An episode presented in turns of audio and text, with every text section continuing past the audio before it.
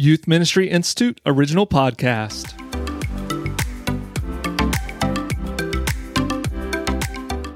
Welcome to the Making Sense of Ministry podcast, the podcast designed to help you lead well in your ministry, transform lives, and impact generations. I'm Brian Lawson, here with another five minute mentoring episode. Have you ever stood up in front of your church and made an all call for volunteers? Perhaps it sounded something like this We need you. Our young people need you. Seriously, we're desperate. The truth is that wide sweeping announcements about volunteers that you need rarely work. And if they do work, it's not always the type of volunteers we truly hope to have on our team. This is why the personal ask is the most effective way to recruit an individual to volunteer in your ministry.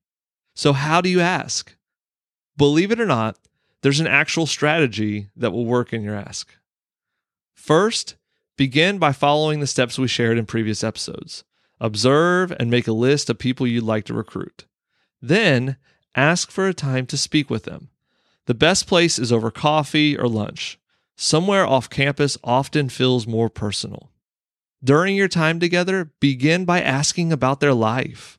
Ask about their faith story, how they got to the church, about their family. Show genuine interest in them as a person.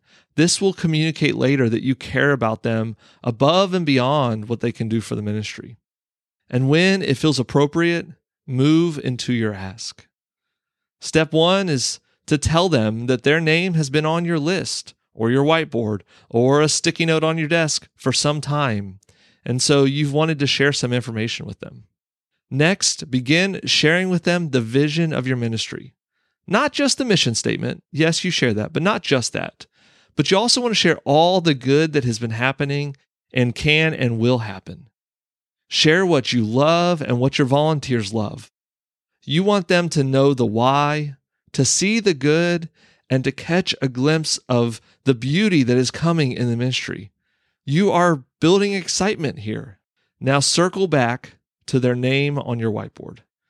Share with them specific gifts, talents, or personality traits that have led you to put their name on the list. You want to show them that you truly have been noticing them and you see potential in them. And if any young person has ever had a positive thing to say about that adult, maybe because you asked a young person about their opinion, then share that with the potential volunteer. Knowing that a young person has a positive perspective on this potential volunteer will only build their confidence. Next, begin by marrying their gifts and where the ministry is going. Paint a picture for them about how you see them fitting in well and contributing in a meaningful way into the ministry's future. And then here comes the scary part make the direct ask. Sarah, you are such a great listener, and it is clear that you empathize with those you are listening to.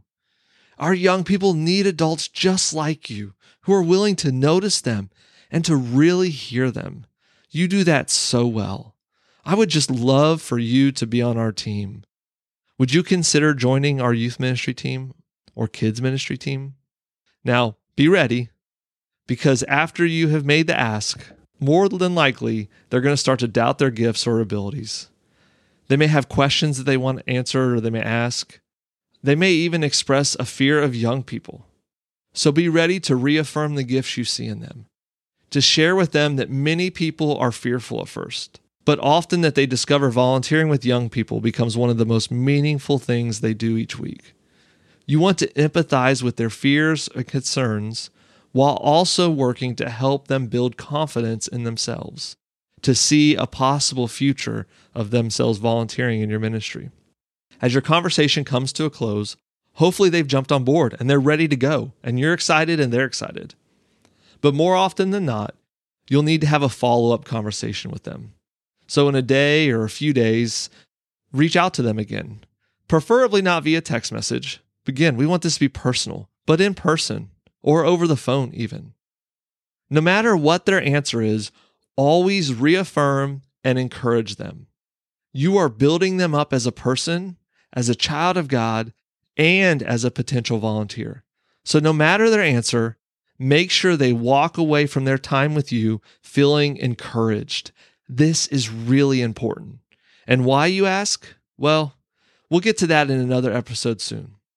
For today, that's all I have for you. I hope that you'll use the strategy the next time you're recruiting a volunteer. It's beneficial for you and meaningful for them. And if you found this episode or any of our episodes helpful, I hope that you'll share them with those you know, that you'll rate and review this podcast.